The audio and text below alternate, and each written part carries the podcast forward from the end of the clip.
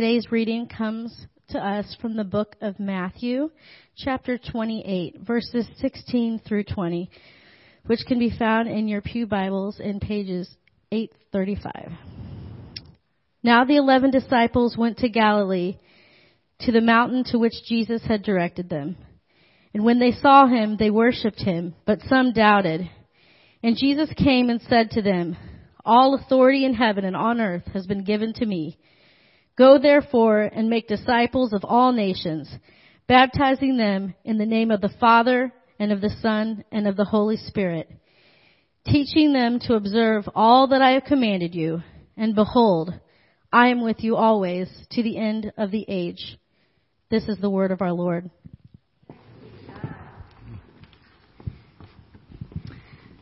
It is said that um, um, a famous theologian one time was preaching before a congregation and got up to do the message, and everybody settled in to hear the message, and um, and he said, "God is love," and sat down, and and they sat there, and and that was it. The next week they got together, and he got up to preach again, and and he said, God is love. And he sat down. And it was so uncomfortable for them. I know it might be really comfortable for you to go, whoo, we're going to make it by lunchtime today. And the third time he did it. And finally, gradually people began to talk in the pews. They began to discuss, what does it mean that he is love? And they began to explore the depth and the beauty of those three simple words. I know that, that it must be hard to come back for the fourth week in a row now and look at the same scripture. But I'm going to trust that, um, that God is revealing himself each week. That, that God is teaching us about himself and, and maybe, maybe as those few words, such a small portion of the entirety of scripture, but the few words of that commission can sink in and transform us even as the God of love transforms us. So we've been talking together about how can we, how do we make disciples who make disciples? And last week we went deeper in it. We tried to explore this concept of in whatever you do, in your going, make disciples who make disciples. And we, we saw that we get some really practical clues about how to do that. Pray.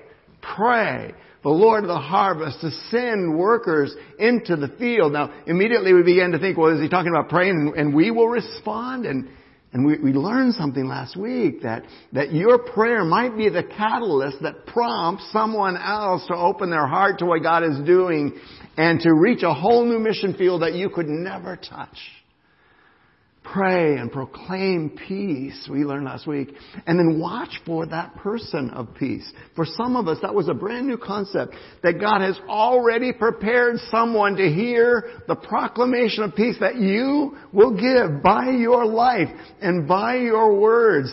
God has already prepared someone and, and when you obey Him, by praying and proclaiming, they will reveal themselves. So you don't have to go cold calling on people. When you uh, live conspicuously the Christian life, people will come to you. People of peace will come to you. And I got I got a first-hand visual of this this last week. Uh, one of our members, Kathy Turner, uh, who is not shy about sharing the gospel. Um, Kathy had a knee surgery, and and uh, it was it, it is a big deal.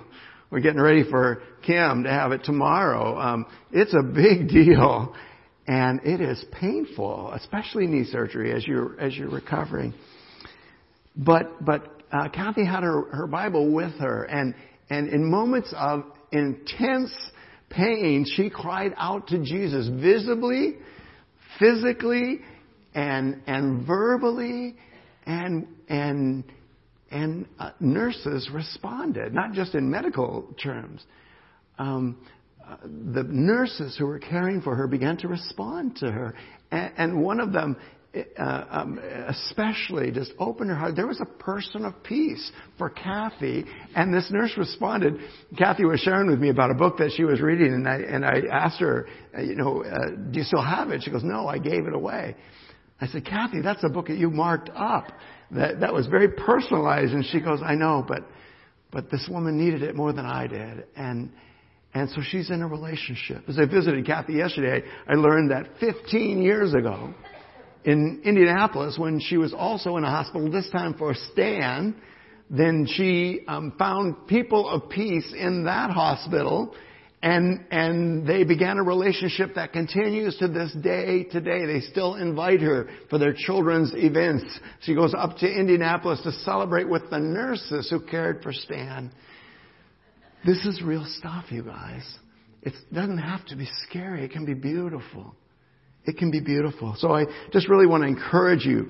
Uh, today, Jesus is going to give us yet another way to fulfill the commandment of to make disciples. I'm not sure that you heard it because that familiar passage went by really fast. Did you really hear it?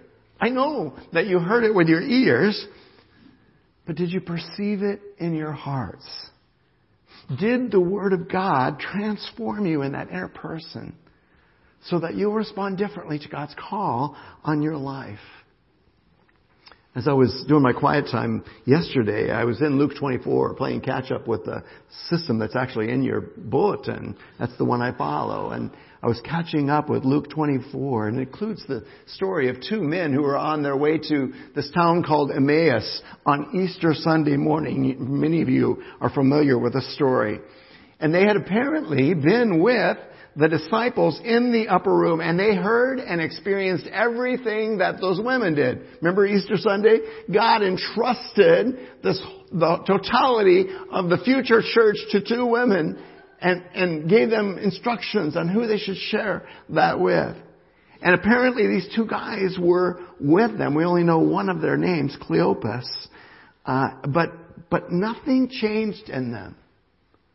And, and, and apparently they were, they just left that Easter Sunday evening and started going home. And along the way they were talking about it, even marveling about the things that they had seen. And yet they were still going home as if nothing had happened. And here's the crazy thing. They encountered Jesus on the way home. They didn't know it was him. Uh, it's interesting. Luke puts it this way in verse 16 um, of Luke 24, their eyes were kept from recognizing him. And it made me wonder as I was as I was thinking about this very familiar scripture, how many times have I read scripture? Heard the word of God and not my eyes were kept from seeing it, my ears were kept from hearing it. How many times have I not recognized Jesus in God's word? It made me wonder how many times have I heard the very voice of God? And how many times have we heard the very voice of God and yet our ears were kept from hearing it, right?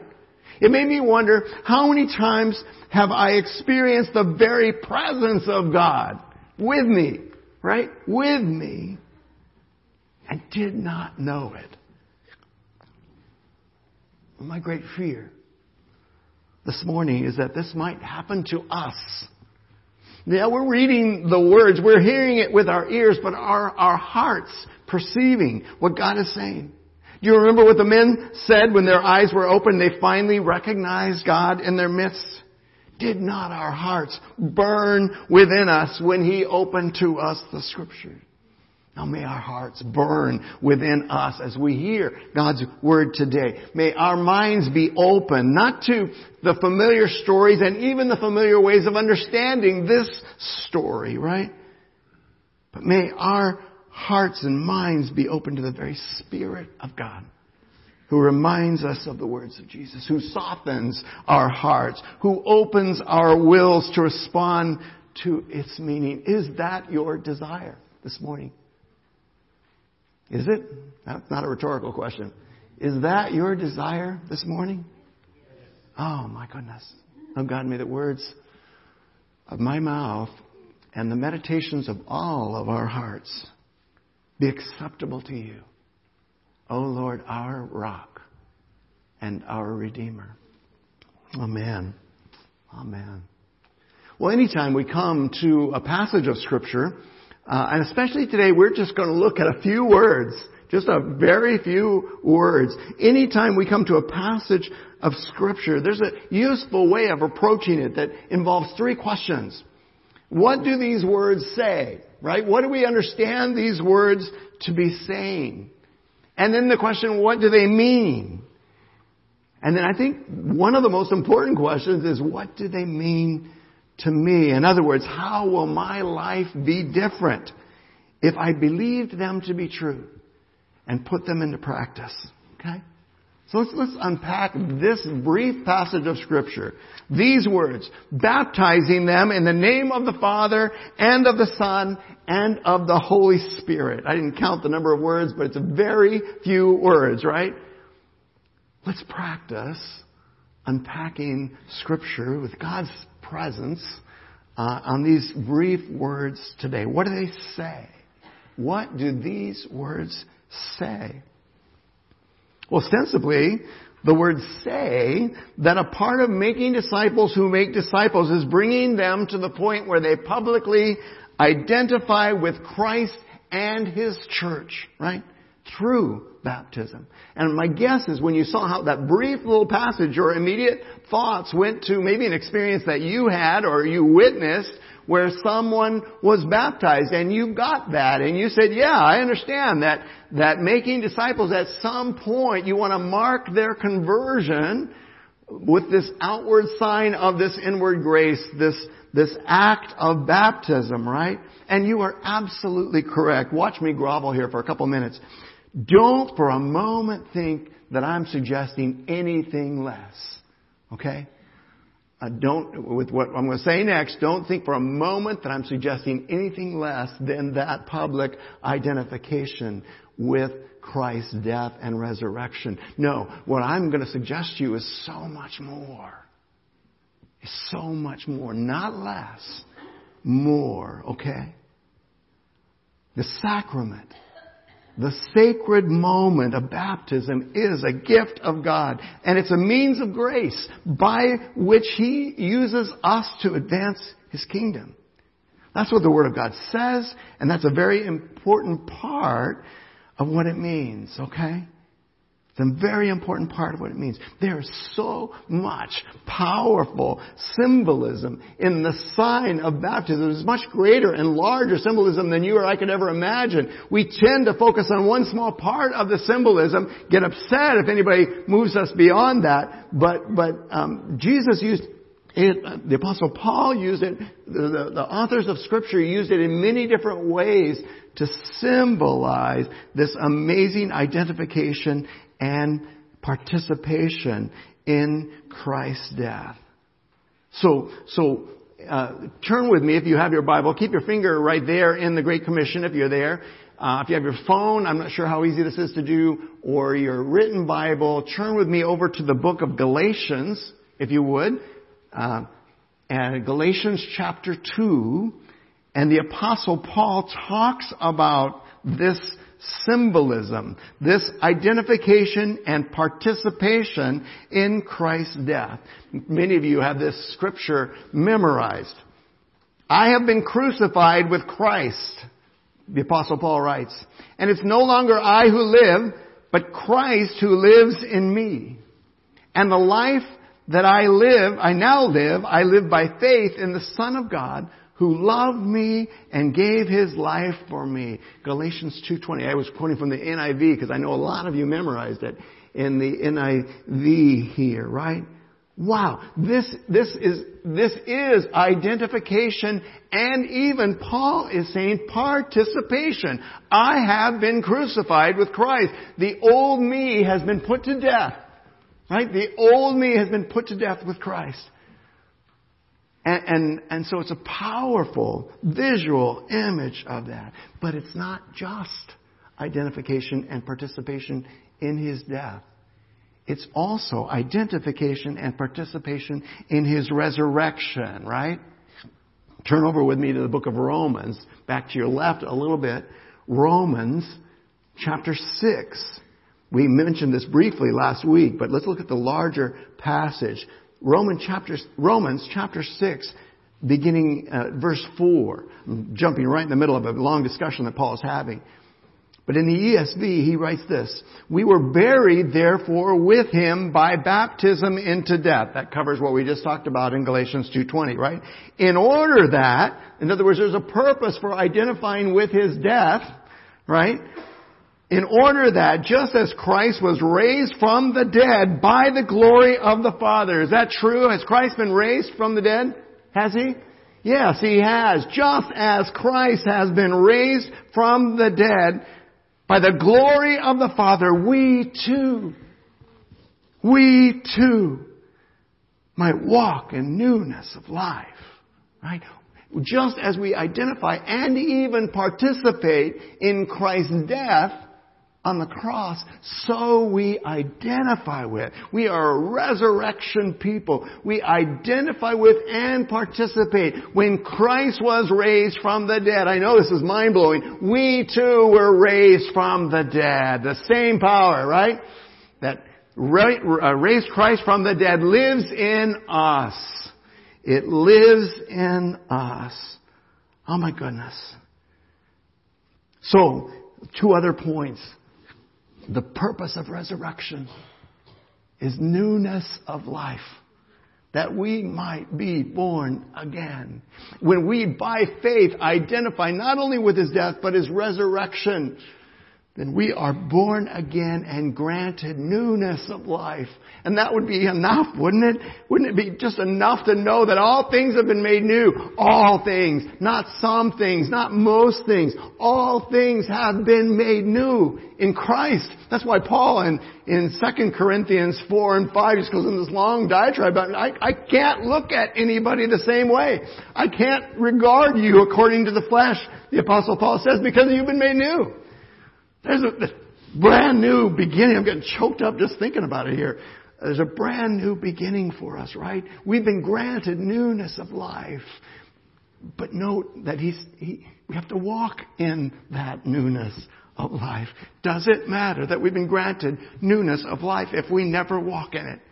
Does it granted that we've been entrusted with all authority in heaven and on earth by Jesus Christ if we never walk in that authority? Does it matter? No, it doesn't, right? So, so baptism is this beautiful thing.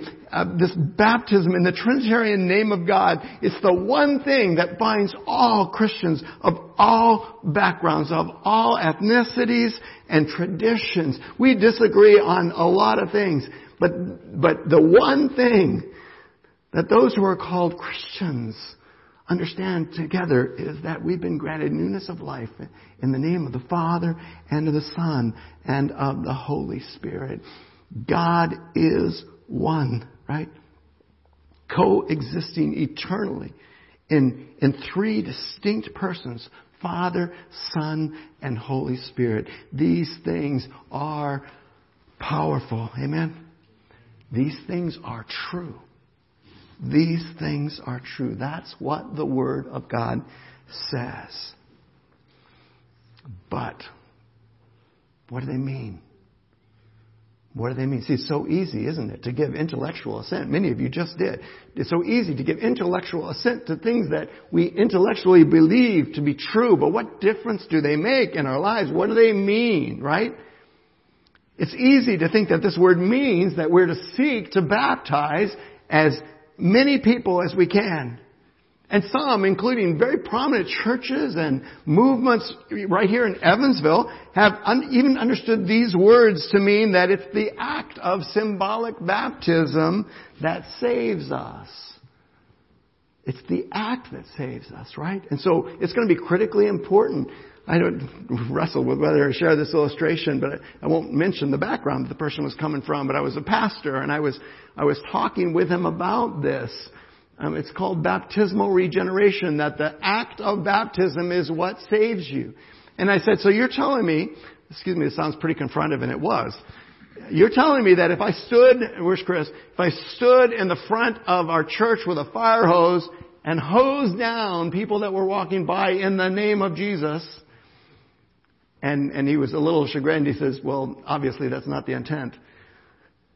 But practically that's the outcome.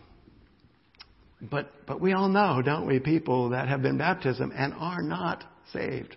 excuse me, I said that wrong. People have been baptized and are not saved. We all know and maybe are people that have participated in communion, the sacrament of communion, and don't believe that Jesus is the Son of God, right? It's not the act that that accomplishes it for you. It's the faith that led you to the act, right? That accomplishes these things for you. It's not the symbolic act of participating in a sacrament that saves you. Now, I, I can understand, I think, how we come to believe that. Um, if you love God, what will you do? You will obey, right? And so, uh, to the limited extent that we love God, we say, oh, okay, He says, um, be baptized, so I will be baptized. Um, in, in, in obedience, we do things that um, are not coming from our heart, but are coming from our minds. We're going to talk a lot more about that next week. Um, we'll talk about obedience next week. But let me just say right here, you must respond in obedience to the heart of the word and not just the symbolic representation of it. Did you follow that? Not sure if that was in your notes or not, but you must respond to the heart of the word and not just the symbolic representation. I am not witness my whole big excursion at the very beginning. I'm not minimizing the symbolic act of baptism. I just say, don't miss the meaning behind it, right? I don't want to minimize at all the sacrament of Holy Communion, but don't minimize the events that it celebrates, right? Don't minimize the truth that is behind it. You must respond in obedience to the heart of the word and not just the symbolic representation. I've got um, a wedding ring on. I had to look at which hand it was. Um, um, this is a purity ring over here and a, and a wedding ring over here, right? But I can wear that ring and break the covenant that it represents. Amen? Eminently possible to do. Wearing the ring the symbolic act of marriage is beautiful. And I love that part of our culture that uses a ring to symbolize it. The symbolic act of wearing the ring does not accomplish the covenant. That has to be lived out every day. Every day before God. So, so, um, we want to say, what do these words mean? What's the deeper understanding of that? To, to grasp them, we're going to have to go a little deeper into this phrase, baptizing them in the name of the Father and of the Son and of the Holy Spirit. And there's three important words in there, I think, that are, that are good and going to help us here. Again, your mind's immediately going to go to the symbolic representation. Don't let it happen there. Ask yourself, what does this mean first, right? Um, the first word is baptize, and, and the word literally means to immerse. It literally means to immerse, right? I'm going to say even submerge, right? Submerge. Now several of us might jump on this and say, see, I told you that the only right way to baptize someone is by immersion, right? How much pain and division has been wrought in the body of Christ because we confuse the sign with the sacrament. We confuse the symbolic act with the reality behind it. In other words, in other words, confusing the way we baptize with the meaning of baptism. I spoke so strongly just a couple of moments ago when I said the act of baptism doesn't save you. The belief in Christ's work on your behalf, symbolized by the act of baptism, does, right? It symbolizes it beautifully. But I'm going to speak strongly to you again, right now. How you're baptized does not matter. Wow. Whether by immersion, submerging someone in the water, or by affusion, which we do here at all of that, of, of lifting up handfuls of water, or by sprinkling, as some traditions do, that the how does not matter.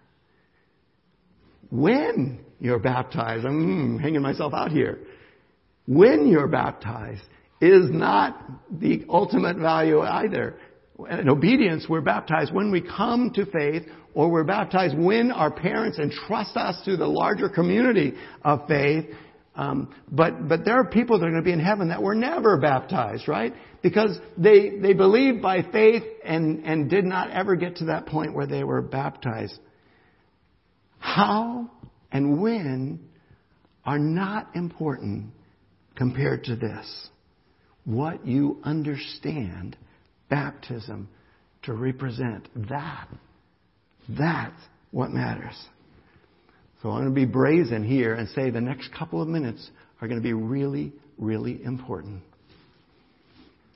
Do you have ears to hear today? The Word of God. Do you have a heart that is soft and open to that Word coming and taking root in your heart? Do you have a mind that will release you from all the narratives, all the ways you've understood things before, and be open to the Holy Spirit's guidance here? You see, to immerse means to be enveloped or completely surrounded by something, right? To submerge yourself in something. We're to go all in, right? Or not at all. We're to go all in with God. I'm sorry for the poker imagery here. Um, it brings to my mind um, when the people of God were finally, after a whole generation died in the wilderness, had finally come to the edge of the promised land. In other words, God's goal for them. They finally got there and there's only one thing between them and touching the soil that had been promised and been ex- and set out since the time of Abraham for them. And, and they got there. Do you remember? The river was at flood stage, right? And, and just like God had done 40 years before in the Red Sea, He commanded them to go and stick their foot in the river. Stick their foot in the river. And that river at flood stage did not part until they were all in, symbolically through the first priest that touched that water, right? Um, they had to risk submerging themselves in the will of God.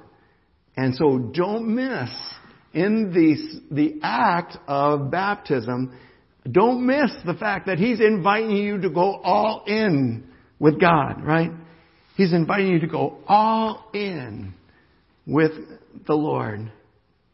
Either trust God completely or you don't trust Him at all. Oh man, I'm saying so many hard things today. You either trust God completely, all in, or you don't trust Him at all. That's the nature of our faith.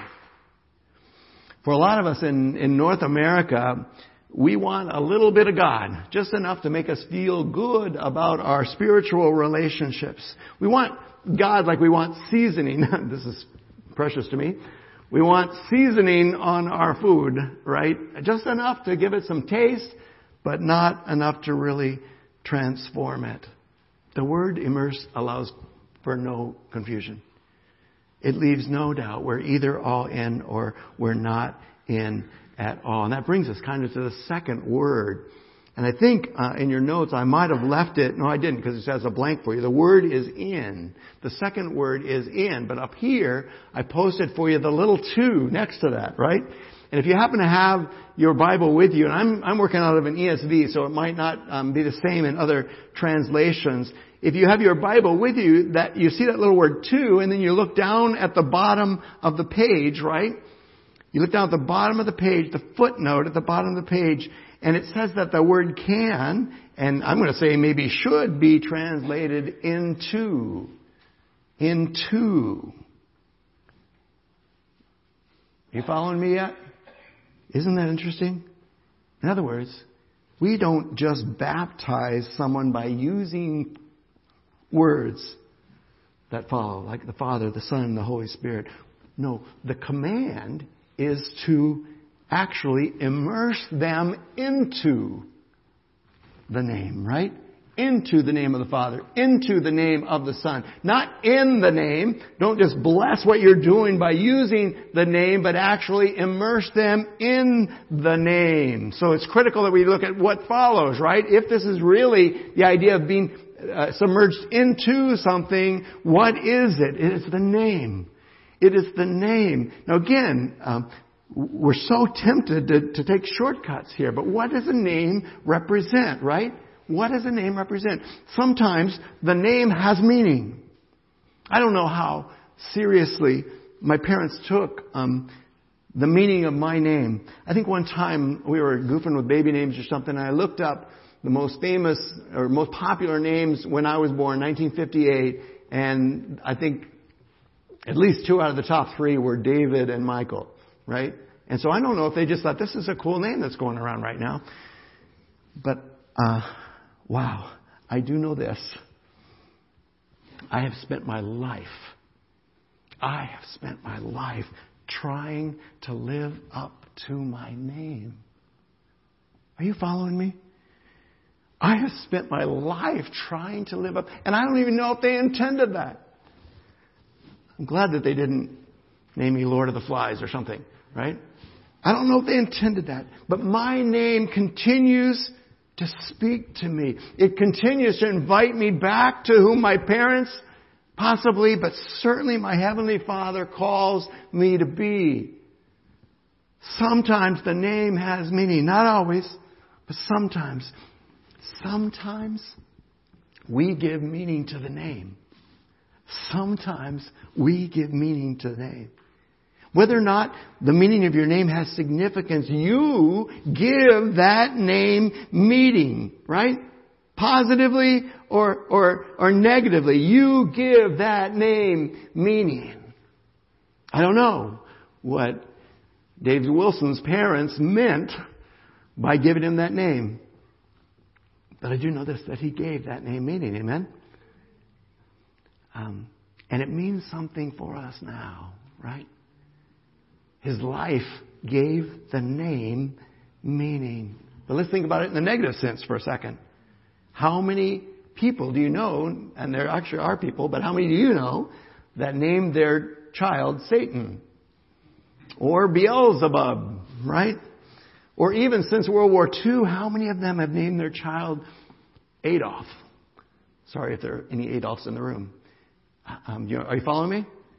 Um, sometimes your name gives negative meaning, or your, your life gives negative meaning to the name, right? How many name their children Judas um, in, in Christian culture, right? At some point in time, the names may have even been popular or had significant meaning, but we have given them, they have been given new meaning by the people who had them. Again, it can represent a life that's well lived. Even now, not even with a first name, but a last name. I think uh, the Johnsons are back here in the center here, and I think in the parenting, growing kids, God's way series. Uh, and forgive me if I misremember um, this, but I remember I think Kim saying um, to her children when when they were young, "We are Johnsons." We are Johnsons, and Johnsons don't do that, right? I still remember Johnsons don't do that. The, the, the surname, the last name, um, carries on from generation to generation. And, and so, so um, even, even last names can have that kind of effect. They can be transformed by the people to whom they're given. But here's a third possibility, and that's that the name can be shorthand for the character of the individual the name can be shorthand for the character of the individual. I want to suggest what could be true for us is certainly true for God. Yahweh has powerful meaning. Yahweh, I am that I am, has powerful meaning all by itself, but it's given even more power by the character of the loving God who owned it, right? Jesus uh, God saves, Yeshua has powerful meaning all by itself, but, but it has been given so much more power and authority by the nature and character of the one who bore that name. So, so Jesus himself is inviting us to immerse ourselves in the nature and character of the Father, of the Son, and of the Holy Spirit. Submerge yourself. And as you make disciples, submerge them. Walk with them into the flood stage um, of, of, of God's nature and character. Walk with them into the very nature of God. One more important concept here, and that was powerful enough. But by putting all three of them together, right? It's not just the name that is important. Jesus commands us to make disciples by immersing us not only in the character of the Father and the Son and, and the Holy Spirit, but in the relationship between them. Okay? I want to, I want to try and visualize this for a second. Sarah, are you nearby? Uh, Chris and Caden, come on up for just a second. Um, we did this kind of on the fly in uh, Sunday school this morning. But I want to give you just a visual representation if I can. Um, Caden, would you come on up here where we can see you a little bit? Um, if, if, uh, and don't, please don't stumble over genders and all those kinds of things, but if, if we can imagine that Caden is the, uh, is God the Father and, and Chris is, is by the name Christopher, Christ bearer. Chris is the Christ figure and, and Sarah is, is representing the Holy Spirit. Um, this is what the, the nature of God looks like and has forever looked like. Okay? Pretty cool, huh? Um, for eternity past and eternity future, God has existed. One God in three, please don't stumble over the human symbols here in three persons. God the Father, God the Son, and God the Holy Spirit, right? Uh, but, but here's what God the Father in love did for us, right? He opened up the Trinity and sent His Son into the world, symbolized by Brendan over here. He sent His Son into the world. No, He went all the way to Brendan. and, and invited Brendan into the community of God the Father, God the Son, and God the Holy Spirit. All right? But something still wasn't right. I mean, it's really cool that Brendan has been invited into this, isn't it? It's really cool. But something's not right. And, and and Jesus went to multiple people. There's one in the back we're looking for, Jesus.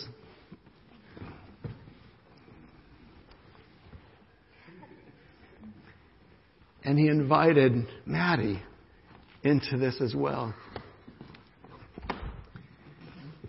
And, and do you understand this? I, this is so powerful.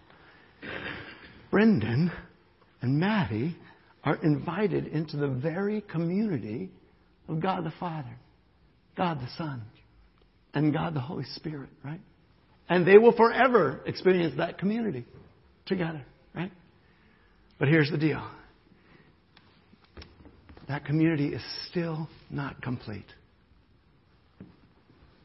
God is still in the business of inviting men and women, students, children, into the very community of the Father and they said, does that mean that somewhere there'll be like a 50 pointed uh, Trinity symbol? No, no. We're not confusing. Brendan is not God the Father. Brendan is not one of the Godhead. He's just invited to experience that community. And now Brendan's job, um, don't ask you to do anything here. He's going, oh. Um, Brendan's job is to invite as many people into that community as well, right? Maddie's job. Because guess where Guess where Jesus is right now? Look where he is, and then guess where he is? He's at the right hand of God the Father, praying for Brendan, praying for Maddie, that they will be him wherever they go, and that they will invite other people to submerge themselves in the very nature and character of God. Thank you guys so much. Thank you. Oh my goodness. Oh my goodness. Do you understand? It's not even just about proclaiming peace and watching for that person of peace. God has always existed in community. He's always existed in community. He has forever past and forever future. And God invites us into His community, right? To live in accountable, living accountable relationship with God the Father, God the Son, God the Holy Spirit. We didn't symbolize it, but we could have. That when Brendan went to sit down, guess who went with him? Holy Spirit went with him, right? And this miracle that is, is uh, God's presence through the Holy Spirit in all of us. When Maddie went to sit down, the Holy Spirit went with Maddie. Jesus said, I will never leave you or forsake you. Through His Holy Spirit, He will empower you to do what He asks to make disciples who make disciples by inviting them into the community of the Father, Son, and the Holy Spirit, to immerse them or submerge them in the very nature of character and character of God, and, and, and especially here to invite all of us into His community. Not just the Father, Son, and the Holy Spirit, but living accountable relationship with Christian community. See, here's the kicker the, the sign, don't confuse the sign with the reality, the symbol of God's unity on earth is Christian co-unity or community on earth, right? And I know it's popular in our culture to think I can just be an individual Christian, but God's Word doesn't seem to indicate that that's true. At some point, we need to reach out and invite into Christian community the people who we are immersing in the nature and character of God. So what do these words mean to me? Certainly now we, we have come to a deeper understanding of what does it mean to make disciples, right? But for many of us, there's also a very personal call. Some of us are saying, you know, I, I don't feel ready to go invite someone else. I'm not sure that I'm completely submerged. And I know that none of us really are until we stand before Him face to face. But maybe the call for you is to become a disciple. Not necessarily to make them.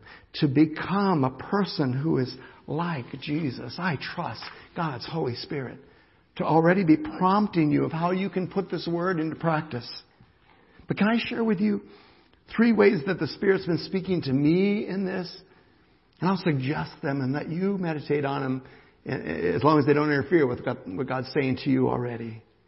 First of all, how can we do this? We can immerse ourselves in the Word of God. The way we know God is through His written and His spoken when the Holy Spirit is doing that mystery that I don't understand and, and deafening you to my words and speaking instead His words to you through the spoken Word of God, but especially through the living Word of God, Jesus, immerse yourself.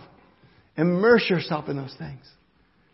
And you have more tools at your disposal now than ever before you can at any point um, open your phone and plug into the spoken word of God, either through our own podcast, but there's wonderful teachers out there. There's wonderful learning out there. You can immerse yourself in the spoken. You can immerse yourself daily in the written word. You can, you can certainly immerse yourself in Jesus.